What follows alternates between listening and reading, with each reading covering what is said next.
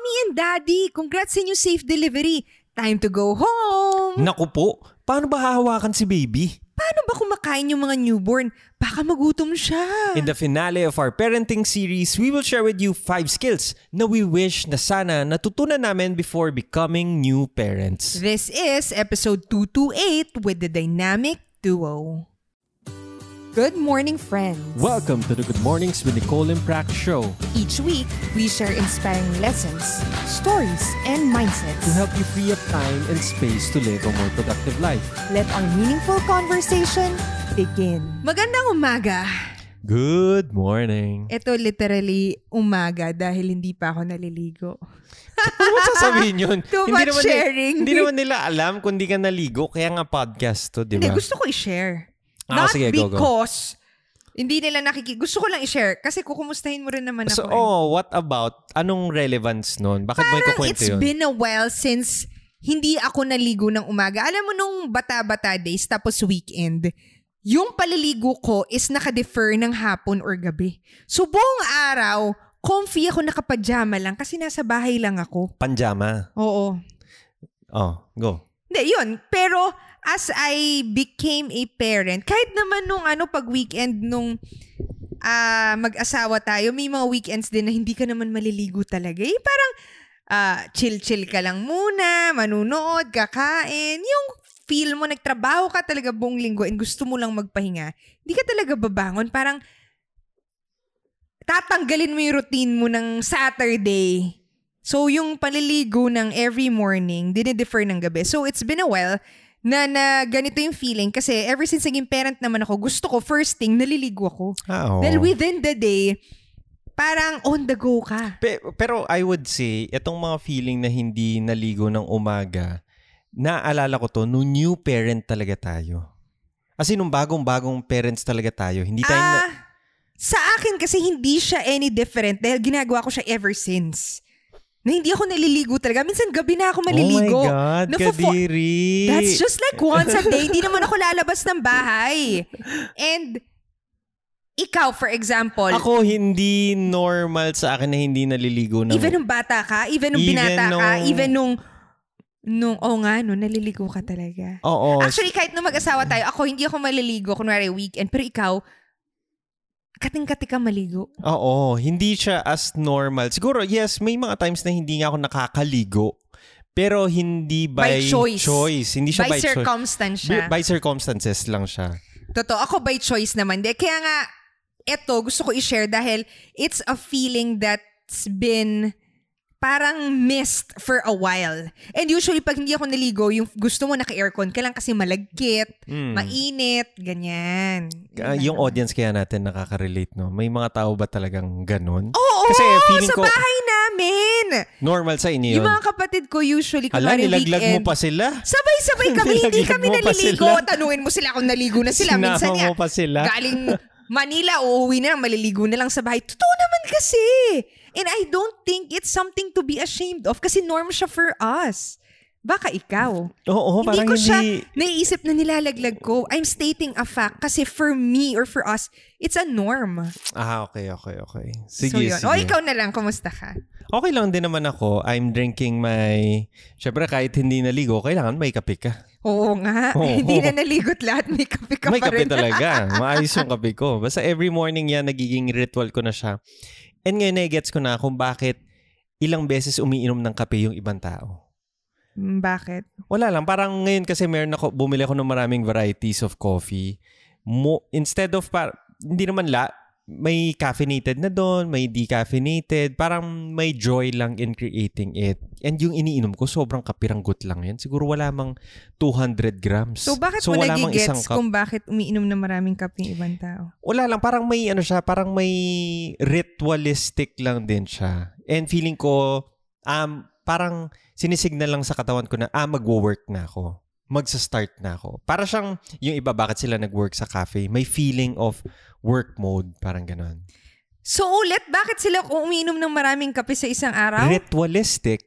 And it para signals... i-remind na mag-work na ulit. Oo. So every time na magbe-break ka, iinom ka para mag-signal na Oh, kasi mag-start kunwari, na. lunch break. After na lunch break, yung iba magsisiesta na, yung iba. Ako parang, ah, gagawa na ulit ako ng kape kasi magsisimula na ulit ako. Ah, Yun yung okay. pagkaka-explain ko. Okay, okay. Di, akala ko kasi iba naman yung shinare mo nung isang araw sa akin. Which Sabi is, mo, nagigets mo bakit iba-iba, marami kang beses uminom ng gamot ngayon. Hindi sa nagsisignal ng work, pero dahil hindi gamot, ng kape. kape. Hindi dahil nagsisignal ng work, pero dahil maraming variety yung kape mo. Yun nga rin. Oh, Natutuwa din ako na... You're funny. hindi, pero natutuwa, part din yun na natutuwa ka na iba't iba yung natitikman mo. Pero I don't think ganun yung case sa ibang tao. Hindi. Oh, so would you say na if isa lang yung variety ng coffee mo, you do it like as a routine to signal the start of your uh, Parang day, siguro mas hindi nga. Mas hindi So- nga. Nakakatulong din na may variety yung mga... Hindi. So I think for ko. you, it's different. You Oo. drink several times a day because you want to taste the different varieties of coffee beans that you Totoo. have. Oo. I'm So, just nasa- helping you articulate. Oo, yan. Nasa point na ako in my coffee journey na very rare na ako uminom ng milk-based coffee drink. Ay ako, gusto ko Very yung milk-based talaga. As in, I would say in one month, once or minsan zero times na. O kasi si Nicole, very ano siya, parang heightened yung ah, taste buds niya. Kung merong ano, anong tawag sa wine? Anong tawag dun sa... sa Sommelier. Sa sommelier. Ano ba yung tawag pag kape? Yung sommelier, yun yung parang Ay, highest ano, rank highest na yun, na oh. pag iin, very ah, expert siya sa wine na pag pinainom mo, ma-identify niya anong kind yan. Saan galing, ano, origin. origin. Oh, sa coffee may ganyan din. Ang tawag sa kanila, Q grader. siguro pwede ka maging Q grader. Ay, hindi. Malayo pa. Malayo I feel pa. ko, kasi every time iinom siyang kape, nata- nalalasan daw niya sa kape, strawberry, orange, Hindi. Talaga malalasahan mo talaga. chocolatey, nutty. Nasa naman banda yung pagka-orange nitong kapeng to? Hindi nakakatulong kasi sinusulat naman din nila. Tapos Or siguro psychological. nakaka- dahil Psycholo- sinulat nila, feeling mo ganun na yung lasa. Hindi, minsan kasi sinulat nila, hinahanap mo, hindi mo rin siya mahanap. Pag hinahanap mo na siya, ngayon nakakatulong nga na sinulat nila, then hinahanap mo parang mm, medyo lumalapit, tapos dinadial in So, mo siya paano ka magiging, magiging Q grader? Ah, may mga test talaga. Baka dapat May test ka. talaga. Feel Ay, hindi, ko, hindi siguro. feel ko papasa siya. So, Hindi, matagal siyang journey. Oo yung iba nagtitake siguro ng mga years bago nila simulan na makuha natin. yung... Ay my God, hindi naman. hindi naman. Something na parang na-enjoy ko lang everyday, hindi naman siya as a career. Kasi yung iba, career na if nag Q grader ka na or something. Moving forward to our parenting series. okay, this our is our last episode, today? no? Yes. For our parenting series. Ang topic natin is, ano ba yung skills na kinakailangan na hindi natin alam, no? As a new parent, na kailangan mo palang malaman. Oh, actually itong itong episode na to is inspired dun sa isang class na tinake natin before. Tama, yung class na to is sponsored by Pinay Dulas Collective or something PH Dulas Collective. So Pinay Dulas Collective. Oh, Correct. Pinay Dulas Collective. Ang Dulas, if hindi kayo familiar, D-O-U-L-A-S.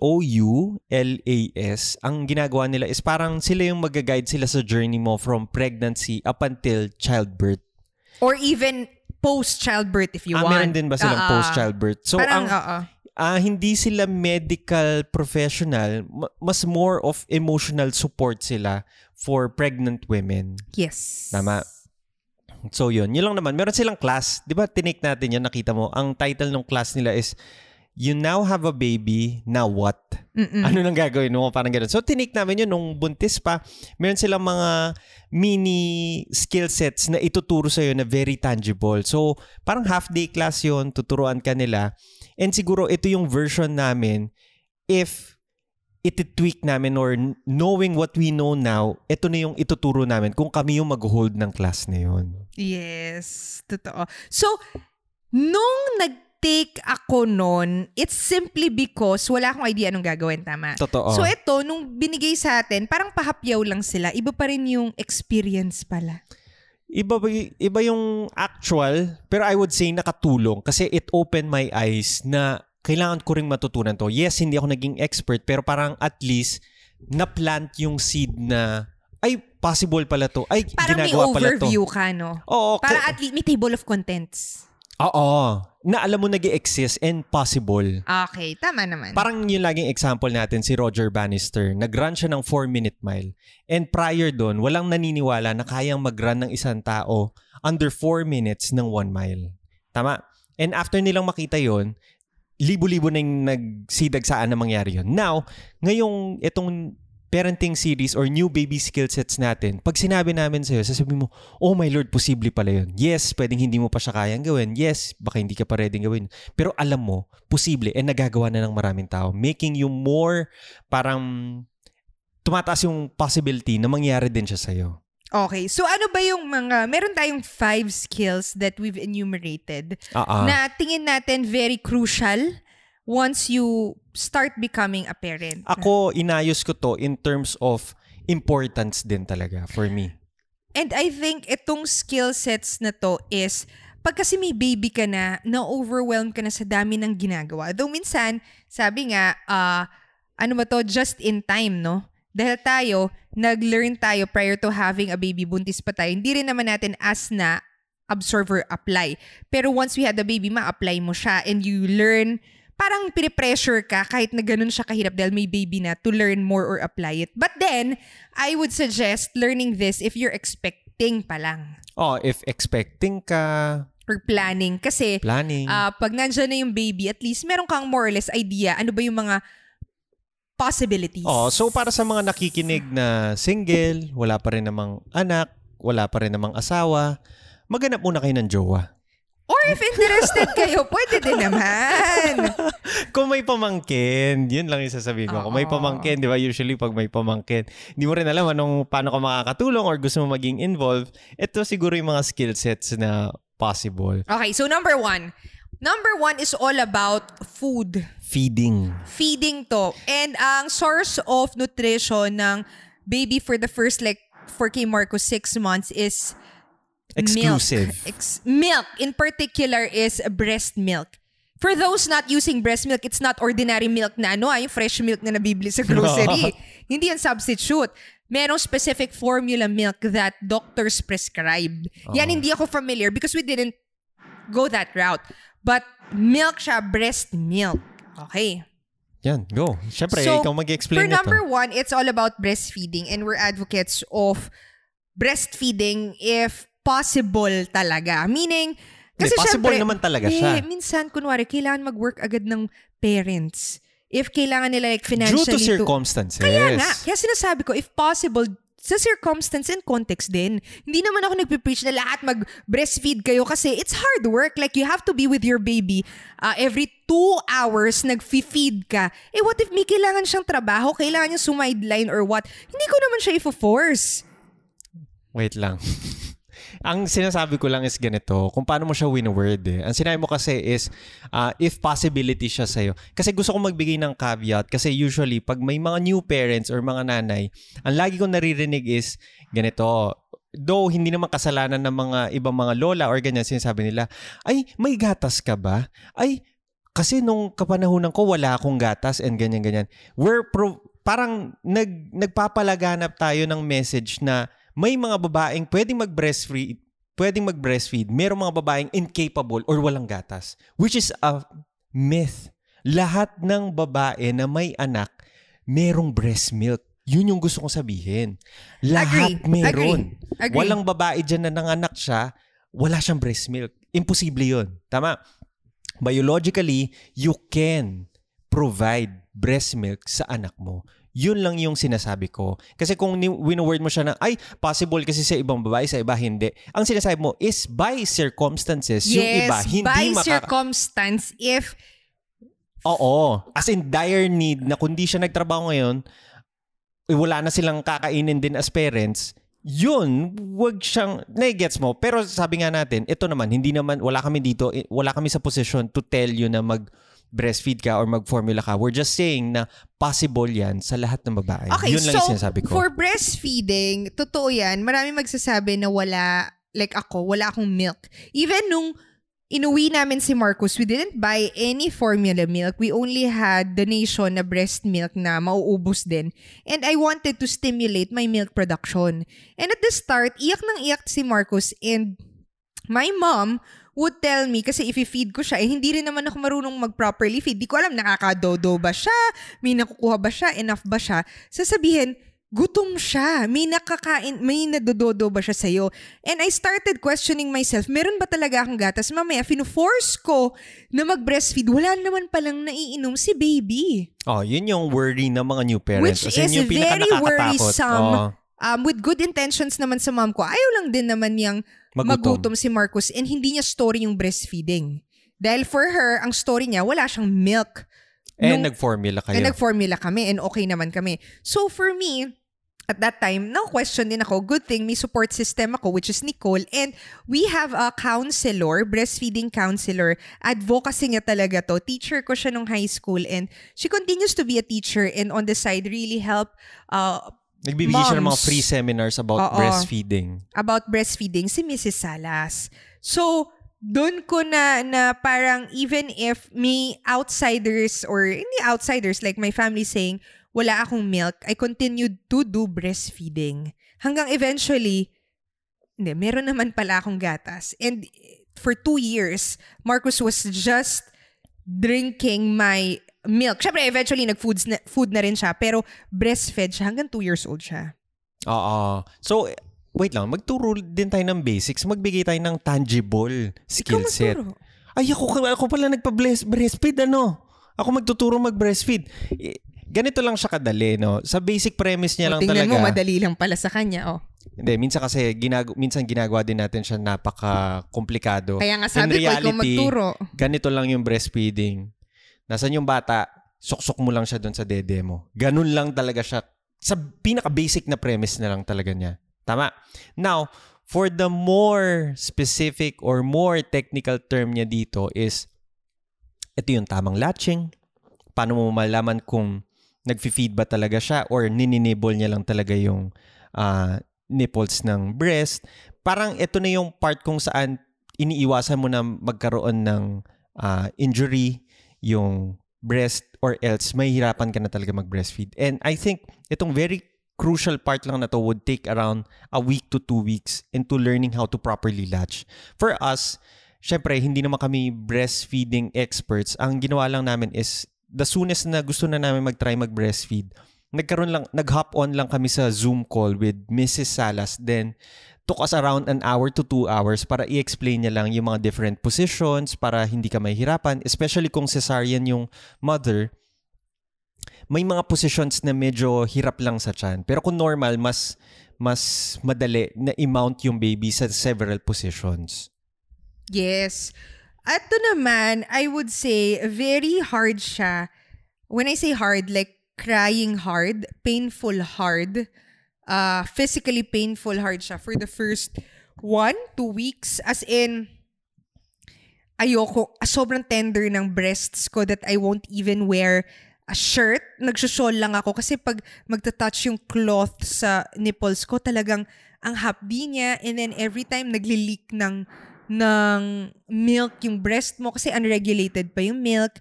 And then pag maglalatch si Marcus, since hindi pa yung proper yung paglatch niya, you're both learning, masakit. As in, parang kinakagat ka, ganyan. Tapos I had to buy different kinds of parang yung Creams. pinapahid Oo. cream. Dahil Though parang hindi masyado nagtagal yun, no? Parang tapo, nag- one to two weeks nga. Hindi, I mean yung pag paglalagay mo ng cream, hindi man natin naubos yung Ah, tub oo. talaga. Kasi merong natural way pala of doing it, which is you simply parang heal it with your breast milk. Yun, yung breast milk din yung mag-heal mismo dun sa nipples. And meron akong ano, parang merong mga clogged ducts. wag mo na iko. Ay, hindi na. Parang too much na rin din nata yun.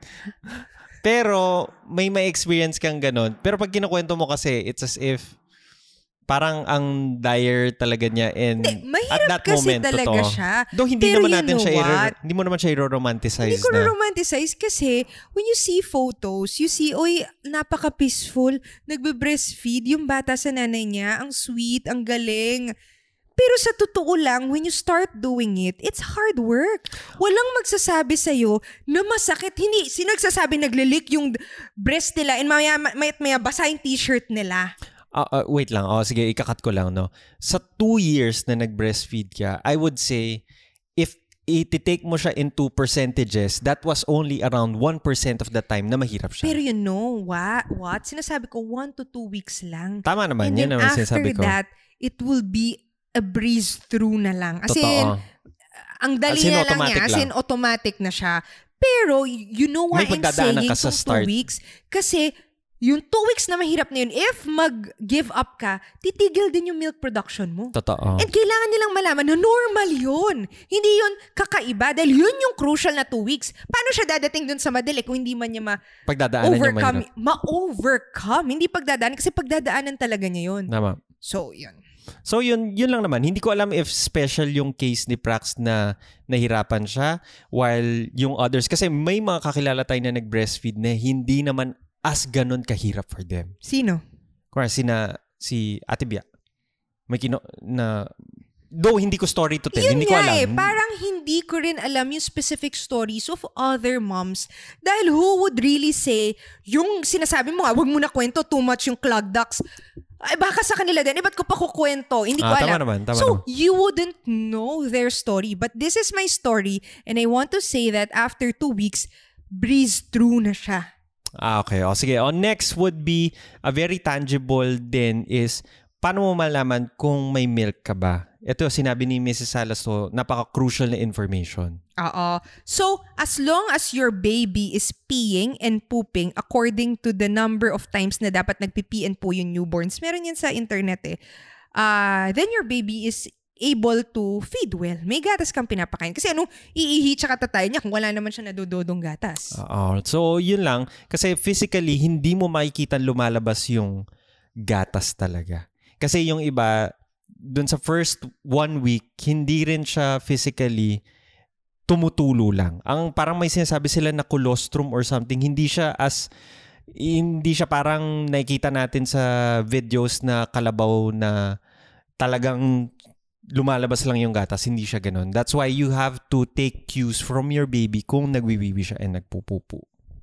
Yun. And then what we did was direct latching, meaning uh, maglalatch yung baby directly sa akin instead of pumping or anong tawag doon? Pump? Pump ba tawag doon? Breast pump. Breast pump. Instead of breast uh, pumping. Yun yung ginawa natin, direct latching.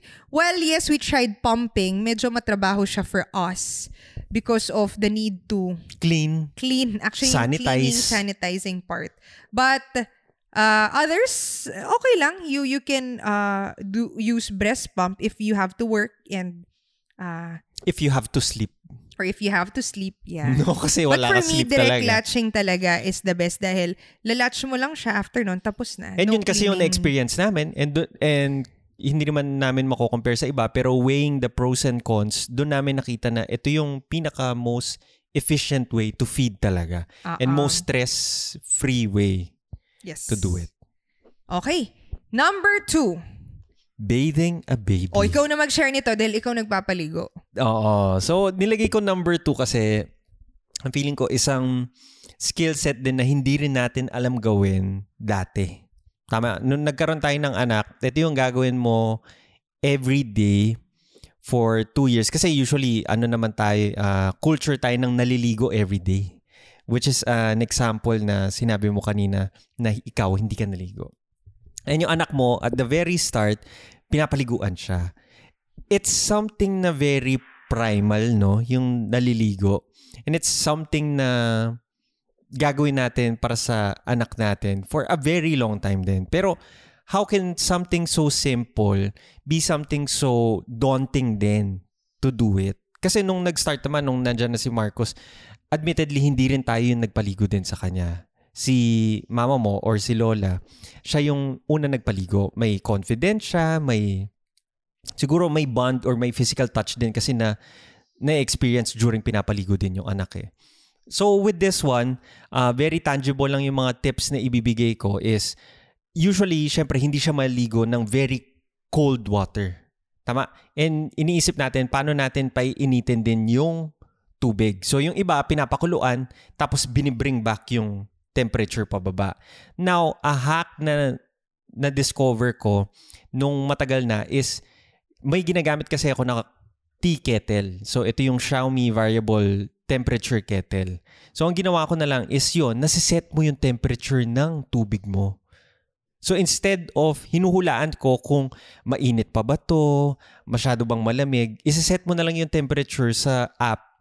Then nagpapa-init na lang ako ng maraming tubig using that kettle. Instead of nagpapakulo, pinapabalik, kung kailangan na maligo, sobrang tagal bago ko magawa yun.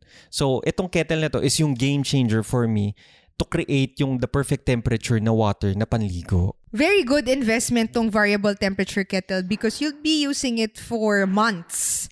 Uh, while your baby is still bathing, dun sa kanya, ang next tip natin is to have the bathing gadget. Ano bang gadget to? Kami meron kaming bathtub na pang baby, tapos may newborn support yun. Dahil very fragile yung mga babies kasi when pag pinanganak, as in, parang you really have to support their neck, O, their back, maka- ano. their their butts. Kaya rin maliit sila so you can carry them properly, diba? And pag in-expose mo syempre sa water, minsan iiyak din sila. So, Tsaka pipiglas talaga oh, sila. pi- may times na pipiglas sila pag hindi sila comfy. Syempre, it's a new feeling. So, kailangan mo ng bathtub. May mga nabibiling folding, foldable bathtubs Na silicone. to save. Silicone lang yung certain parts, hindi yung oh, buong para, thing para silicone. ah. mag-collapsible siya. Para maging collapsible siya. And uh, may newborn support din as in, kung as saan mo siya pwede ihiga para you don't have para maging hands-free ka uh, when you're holding soap and water. Kasi ang nakikita ko nagiging struggle ng iba nagpapaligo ng newborn, hinihiga nila habang pinapaligo. Which is mahirap din for a Hindi baby. nila hinihiga. Hinahawakan nila with uh, one They're- arm, with ah, one oo, arm. tama, tama. Tapos yung isa nagpo-pour ng water, may uh, sabon. Ang hirap, isang kamay lang yung gumagana. Mm-mm. If you have the newborn support, para na siyang re- saan mo siya, magiging reclining, reclining chair. chair, Oo, or reclining, reclining chair. pillow, at least yun, mas kontrolado. Mas safe si baby Ang doon. tagal, tagal kong ginamit yun. Siguro up until mga around six months. Up until yung nakakaupo na siya or yung hindi na rin siya kasha, nagagamit pa rin yung newborn support na yun. Oo. Eventually kasi when he starts standing up, he'd want to uh, Umupo na. Umupo na. So may bigger bathtub siyang ginagamit no. Hanggang eventually gusto niyang gumaya sa amin. Nakatayo talaga. Nakatayo talaga siya. Nagsha-shower Pero hindi na newborn talaga yun. siya. Hindi yan newborn toddler yung na yun eh. toddler, Toddler na yun eh. O. Okay. Next one. Number three, skill is baby wearing. Yan. Hindi kami naging ah, user of strollers at all. May stroller kami parang 500 pesos lang dahil ginamit lang namin once or twice. Twice sila nagamit. Pero we don't have any strollers with us. What we have is a Anong tawag doon? Carrier. Carrier. is a carrier. So itong mga to, tinuro din to sa babe, ano yun, Pinay Dulas Collective eh. Noong una hindi ko magets bakit tinuturo to eh. So, eto, personal experience, right after mong pa, painumin yung bata or after niya mag-feed, ang laging sinasabi ng pediatrician is pinapa-burp. Trabaho ng mga tatay to, yung nagpapa-burp. So pag nagpapa... Oo, kasi yung mommy yung mag-feed. Oo. After no, no, ikaw na bahala. Matutulog na ako. Ikaw na magpa-burp. O kaya kakain na ako, maligo na ako. Yung tatay, may iwan doon, nagpapa-burp siya. Ano ba yung trabaho ng pa- papa-burp? Bubuhatin mo yung anak mo, tapos parang pinipikpik mo yung likod niya or yung sa may lower back niya. Tinatap. Tinatap mo. Ah, gently lang naman up until bumaba yung kinain niya, then mag-burp siya. So, sabi nila, di ko na rin masyado maalala na there are cases kung saan magsusuka yung bata and yung iba magchuchok sila sa sarili nilang suka or something. If if hindi mo sila pinaburp, like kunwari, kumain siya, tapos hiniga mo lang siya, ah, nagsuka siya or something, baka mag-choke siya sa sarili niyang ano. Yung iba, nakikita ko kasi, if if sinuka nila, yung iba, yung bumabalik sa ilong, so nag, nagkaroon din ng ganong case, so minsan may kulangot sila or something. Anyway, ang nangyayari dito is, sa isang newborn, mag-feed siya ng ilang beses, 5 to 8 times. Di ko alam kung ilang beses na. And 5 to 8 times mong ginagawa yung binubuhat. Hindi, ang newborn, I would say 8 to 12 times. Okay, di ganun If karami. every 2 hours. Oh, ganong karami siya beses kakain, ganong karaming beses mo siya ipapa-burp. Hahawakan mo siya for 10 to 15 minutes and pinipikpik mo siya. Eventually, eventually, mabibigatan ka and magkakaroon din ng strain sa kamay mo and sa shoulders mo. So dito pumasok yung point kung saan sabi ko, kailangan ko matutong mag baby wear kasi nahihirapan din ako. I mean, two hands, eventually, uh, nangangalay na yung kamay ko, nangangalay yung likod ko and kamay ko. So, yon We started baby wearing using yung cheap lang na ring sling. Wala man itong 1,000. I think I got this Mga for 500 ba? 700, mga ganyan, 800. Yung Oh. good good one na yon. And uh, we had to learn it kasi napaka-manual. As in, literally, para siyang shawl. Shawl siya na sturdy yung tela tapos sa dulo may bilog na malaki. Oo. Okay, so ang concept lang niya is uh, may way of wearing it na pag ikot-ikutin mo yung sa katawan mo yun na nandun si baby tapos ilalak mo sa ring. So medyo, hindi ko alam paano siya. siya. Medyo ituro. crude way siya. Mahirap siya. Medyo complicated So actually, siya. I wouldn't suggest this. I- I'm just sharing this because I've used it. But I won't suggest it because try doing that for like 8 times, 10 Napaka-cumbersome niya. times. Tap- hindi ko alam. And Na, siguro- kung nag-burp na siguro yung Anak yung mo. anak mo, kakahawak ni mami, di pa tapos mag-ring sling si daddy. Ito, ah, I would say, nagtitake siguro ng around 3 to 5 minutes bago ko siya ma-sling talaga. Bago siya ma-wear. And yung on pag- a good on a good chance 3 to 5 minutes. If hindi, uulitin mo lahat another 3 to 5 minutes Totoo. yun. And pag i-unmount mo siya, uulitin mo na naman ulit yon. And during nakamount siya, naglulusen up siya and natatanggal siya. yes. So, Pero, is- pero, ang kinaganda lang nito, if ito yung budget mo, gets very cheap way siya to solve a problem. I mean, very possible naman siya. Yes. Like kasi kasi yung i i-recommend ko, I wouldn't say na cheap siya. Tama, ito na yung parang ito yung hindi naman parang high-end to na mga carriers. Ito na yung Apple na mga carriers. Oo. Ito naman, it is the apple of the carriers and you would be able to use it until 2 years old si baby. Actually, hanggang 3, ay 30 pounds. 40. 40 35 pounds. to 40. So, pero may, pag lumaki na kasi sila, ayaw na nila nagpapa-carrier. Gusto nila Oo, maglakad. Totoo.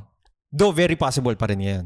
Oo. So, etong brand na to is Tula. Tula. So yan. Mara- marami silang mga marami silang mga models na nilabas. During that time na newborn si Marcos, meron silang nilabas na free to grow. So ito yung line nila kung saan mula newborn up until toddler, pwede mong isa kayong anak mo.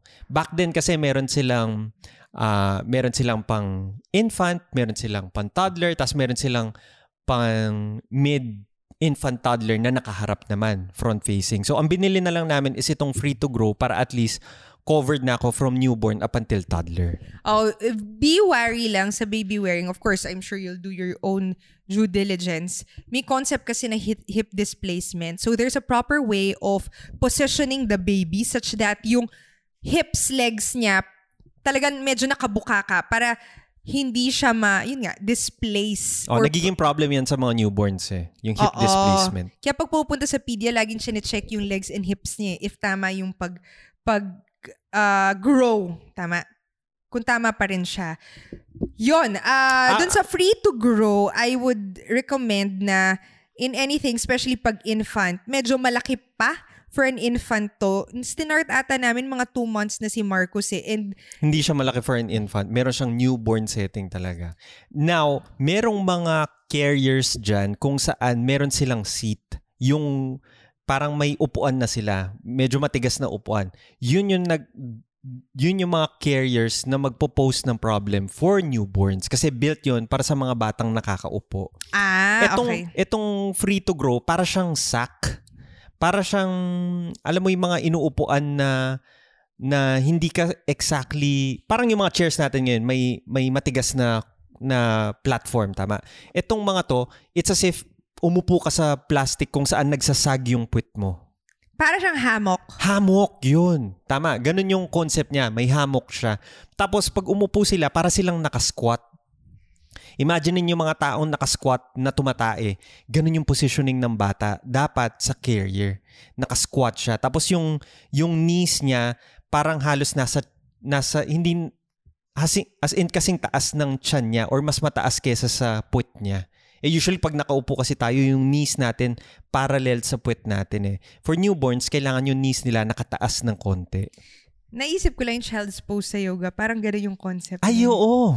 Kung, kung nag-yoga kayo, may child's pose, ganun yung posisyon niya sa carrier talaga. Ah, ah, ganun nga. Ngayon para hindi sila ko. magkaroon ng hip displacement. Okay, so yun yung all about baby wearing. And then, and then may, may last na dun sa Tula Free to Grow, meron lang tayong ginawang ah, modification. Naglalagay tayo nung pag newborn, ah, make sure lang na supported pa rin yung leeg niya. Ah, oo. Ah, yun lang naman. Pero I think you'll you'll learn it if you decide to use this. Ah, kasi medyo maluwang siya sa neck part. So nilalagyan lang namin siya ng Parang lampin, bimpo. bimpo na ginawa mong lumpia, parang ni-roll-roll mo para lang hindi mag medyo sumikip sa leeg part. Yun. Okay, let's jump to our number four. Number four is changing a diaper. Simple, no? Ito, simple. Actually, pag ginukwento ko itong mga skill sets na to, sinasabi ko minsan, common sense ba na tinuturo itong mga to? Pero naisip ko kasi, wala talaga nag- magtuturo sa'yo nitong mga to eh. Kaya parang feeling ko, kahit na common sense sila pag sinabi ko sila, begs repeating na skill set siya na kailangan mo matutunan talaga. So, for this one is changing a diaper. It's fairly simple lang naman. Feeling ko more than the act of changing the diaper is the concept behind it.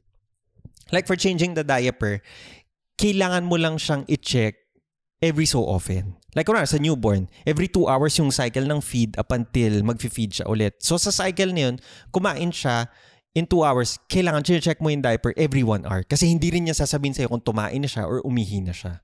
So kailangan mo check I would say every two hours, eh di ginigising mo siya, itulog siya nun eh. Ay, hindi, hindi, hindi. Kung waking, kung gising Oh, siya. pero hindi every hour yun. I would say every time na ah before or after i-feed, nakalimutan ko yung schedule eh. Parang ganun. Oh, basta kunwari, siguro after niya mag-feed, i-check mo bago siya matulog. Tama? Titignan mo kung hindi basa or ganyan. Pagkagising niya, i-check mo kung basa or hindi. Mas ganun lang yung concept na may cadence lang siya of pag-check.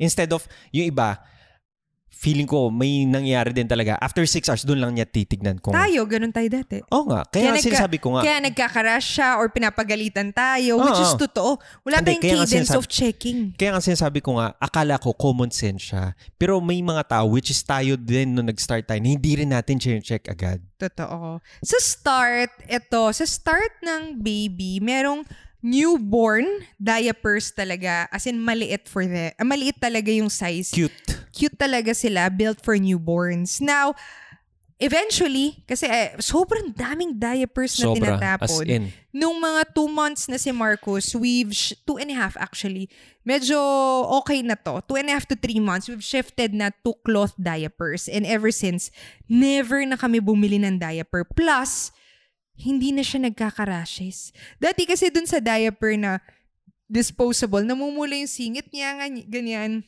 Hindi mo lang mabalitan saglit. Pero dun sa cloth diaper, since it's simple cloth, yung cotton siya, uh, on the inside, hindi siya as har- parang harsh sa skin ng baby. Yon, kasi kung isipin mo yung diaper talaga, plastic yun.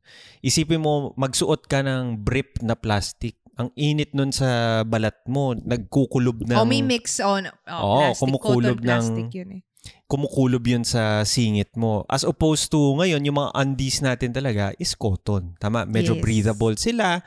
Same as with the cloth diaper, breathable. And feeling ko, ang isang pinakamagandang takeaway nun is yung loob, napaka-customizable nila. Pwede ka maglagay ng tatlong lampin doon, pwede ka maglagay ng ah, hemp, maglagay ng bamboo charcoal, So yeah, maglagay ng different kinds of material sa para loob. sa lining sa loob. Oo. So, napaka-customizable niyan. So, actually, punta lang kayong Shopee, type niyo lang yung cloth diaper. Sobrang daming design din. Ang gaganda. Kasi usually, pag nakita mo yung bata naka-diaper din, napaka-clinical na puti lang. Ngayon, yung anak mo, Totoo. pwede siyang maglakad ng naka-diaper lang. Kasi Kasi, maganda. makulay talaga. Totoo. Para Pwede mong picturean. Ang fashion ganda. statement. Maganda sila. Maganda sila.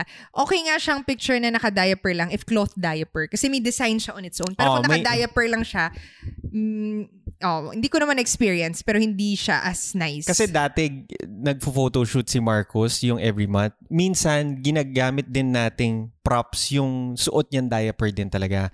Minsan, may Christmas theme yung diaper niya, may kulay na Maga- basta ang gaganda ng mga pagkakadesign ng mga diapers. Now, ang kinaganda rin nito is from 2 months up until hindi ko na alam. Hanggang ngayon di na siya mag-diaper. Actually, may may setting pa na pwedeng lumaki yung diaper na yun eh pero hindi na natin as much nagagamit eh. Pero very customizable siya from 2 months up until 3 siguro. Kaya. 4? Hindi ko alam. May nagda-diaper ba ng 4 years old? Pero hindi ko sure. Basta customizable siya hanggang, I would say, 3 years old. Oo. Tapos yung wipes din, another Ay, thing na oo, recurring na binibili and tinatapon is wipes. So, Nung we've una, also, ayaw ni Prax to. Nung Eh, ayoko una, ayaw mo talaga you know yung... why? Because it's so dirty. Totoo. Madumi naman talaga. How would you manage pee and poo-poo sa wipes? Huhugasan mo talaga yon Which Mm. is, yun yung gagawin mo. Even if you use cloth diaper, I'm not romanticizing it. I'm not romanticizing it. But, you will really have to wash pagka merong pupo yun. Oo. So, pag may pupu yun, kailangan mo siya i-wash using bidet. Ah, So, hinuhugasan pa rin din talaga namin yan sa banyo. Though, nung una, sasabi mo medyo matrabaho. Ngayon naman, parang fairly simplistic na lang siya. And lalong-lalo na, if you have help naman inside the house. Oo, kung may kasambahay naman kayo or yaya, it's very, very ah parang convenient talaga. And last, but not the least, least, Last, last but last, not on the list. Ito yung favorite ko. Ano, number, As in my number five. favorite, sleep training. Yan, hindi nila tinuro. Alam mo, dapat hindi to number five. Number two to. Wait lang. Ah. Hindi pa number two to. Kasi in order of importance, kahit na hindi ka mag-sleep training up, hindi, wait lang. Sa, sa personal journey natin, yun yung order of importance. Kasi kunwari, papakainin mo muna siya, papaliguan mo muna siya, gaganyan mo siya. Etong sleep training, last siya, para maalala mo rin siya. hindi rin siya as, im- as Oh, ano, sige. common sense. Anyway, let's delve with this because this is my favorite. Pero ako sasabihin ko naman, meron tayong exclusive na isang episode lang diving deep on sleep training. Exactly why I'm saying it begs to be number two. Kasi nga may exclusive ka ngang episode dyan. eh. Hindi, pahapyaw na lang din to. Oo nga, Gets, pero oh? sinasabi ko, ganun siya ka-important. Oh, tama, tama. I'll go.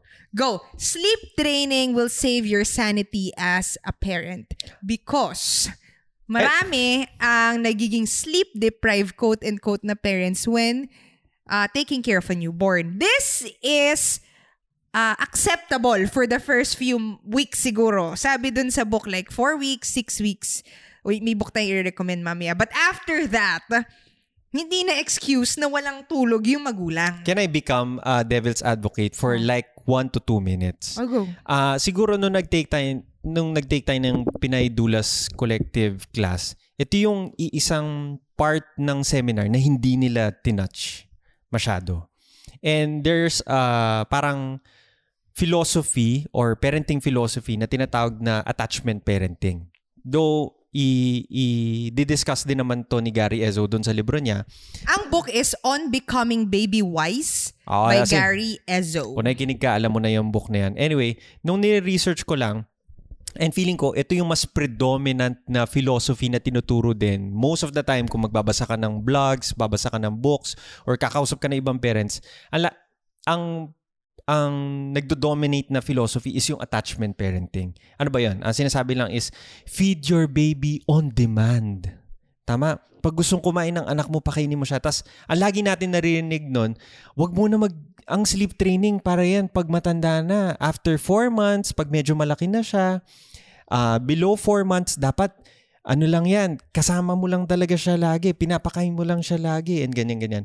Ah, so that's why for around one and a half months to two months, yun naman din yung ginagawa natin. Which is a type of parenting style na attachment parenting. Totoo. Tinry din naman natin. Ah, feed on demand, sleep ah, na hinihele, sleep sa'yo. Kung paano man siya makatulog. Basta makatulog siya. Kahit di ka na makatulog. Oh, basta, hawak mo makatulog siya. Hawak mo siya, mo siya. pinapatulog. Oo. The thing is, after two months, nagkakasakit naman tayo. We're not capable of taking care of the baby dahil tayo mismo may sakit. And wala naman tayong help nun dito sa bahay natin. Nung bumalik, umalis na kami sa, No, Parents bumukod na ng- rin din tayo. ah, sa house ng parents ko, dito na kami. tayo na may nagkakasakit. So, hindi rin natin alam paano maalagaan si Marcos na tayo yung may sakit. That's why we had to find a way how to make this all work, which is yan yung sleep training. And I, yung sleep training na ina-advocate ni Gary Ezzo does not only touch on the sleep per se, but on the whole routine of the baby. Even yung pagpapakain mo sa kanya, tama ba? Uh, yung pag-change mo ng diaper, baka naman maduming diaper, kaya iyak ng iyak, kaya hindi natutulog. Ang isang misconception whenever they hear the word sleep training, alam mo kung anong sinasabi nila? Cry it out. Yun yung, in their minds, it's all about o sige, payakin mo lang. Pag napagod yan, matutulog yan. Which is very... Which is just a part of the whole sleep training training program. Parang para sa akin hindi siya part eh. Pero parang yun yung na-highlight when in fact hindi naman yun yung main thing. Ang concept hindi yung paiyakin mo siya. Hindi ganun yung point ng sleep training. Kaya feeling ko, though hindi ko may encapsulate sa isang ano, iba pa rin na mabasa mo yung book na i-build niya yung philosophy ng sleep training sa dulo. Kasi sa dulo, tama nga naman na nakikita mo lang, ay umiyak lang yung mga bata, napatulog lang yan kasi napagod yan. Pero hindi din yun yung point ng sleep training. Yun lang, parang gusto ko lang i-defend yun kasi uh, advocates tayo ng sleep training and for uh, a very big difference dun sa attachment parenting. It's as if parang napaka-detach mo rin, pero hindi naman din siya ganun. Ako naman, necessary yung pag-cry it out sa Wait whole lang. process. Pero hindi yun yung point. Hindi yun yung point, but it's a big point na na-highlight because yun yung tangible, yun yung tangible nakikita. and ma- emotionally difficult and stressful siya. Tama. So, hindi ko sasabihin na hindi yun yung point.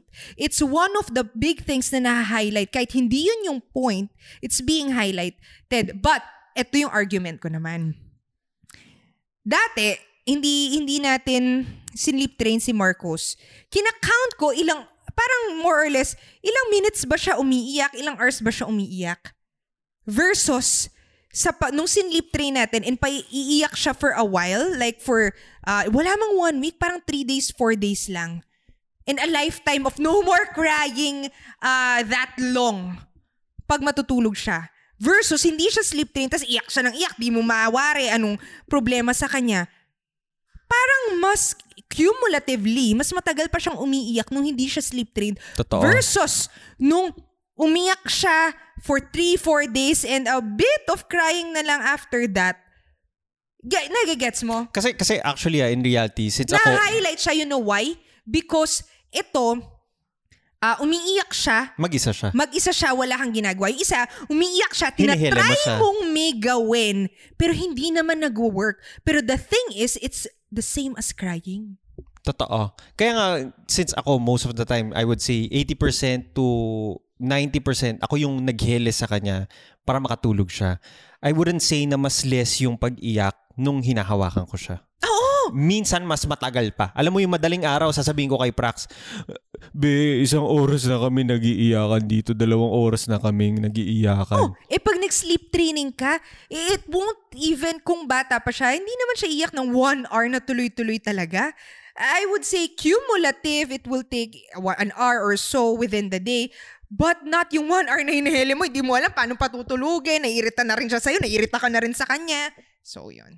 Yun, yun I, I would just want to also discuss that it is necessary na may cry. Pero, compare mo naman, umiyak naman talaga yung bata. So ito, para hindi naman natin hina-highlight yung cry, kasi feeling ko, ayoko lang, since advocate ako, ayoko nga na-highlight yung cry. Kasi agree, hindi agree yung point. naman ako. That's why, ito yung susunod na parang addendum lang dito sa sleep training na to is downloading the application Huckleberry. Yes, As in, Huckleberry. ano yan? As in, yan yung guide talaga natin. As in, Biblia at journal to ni Marcos.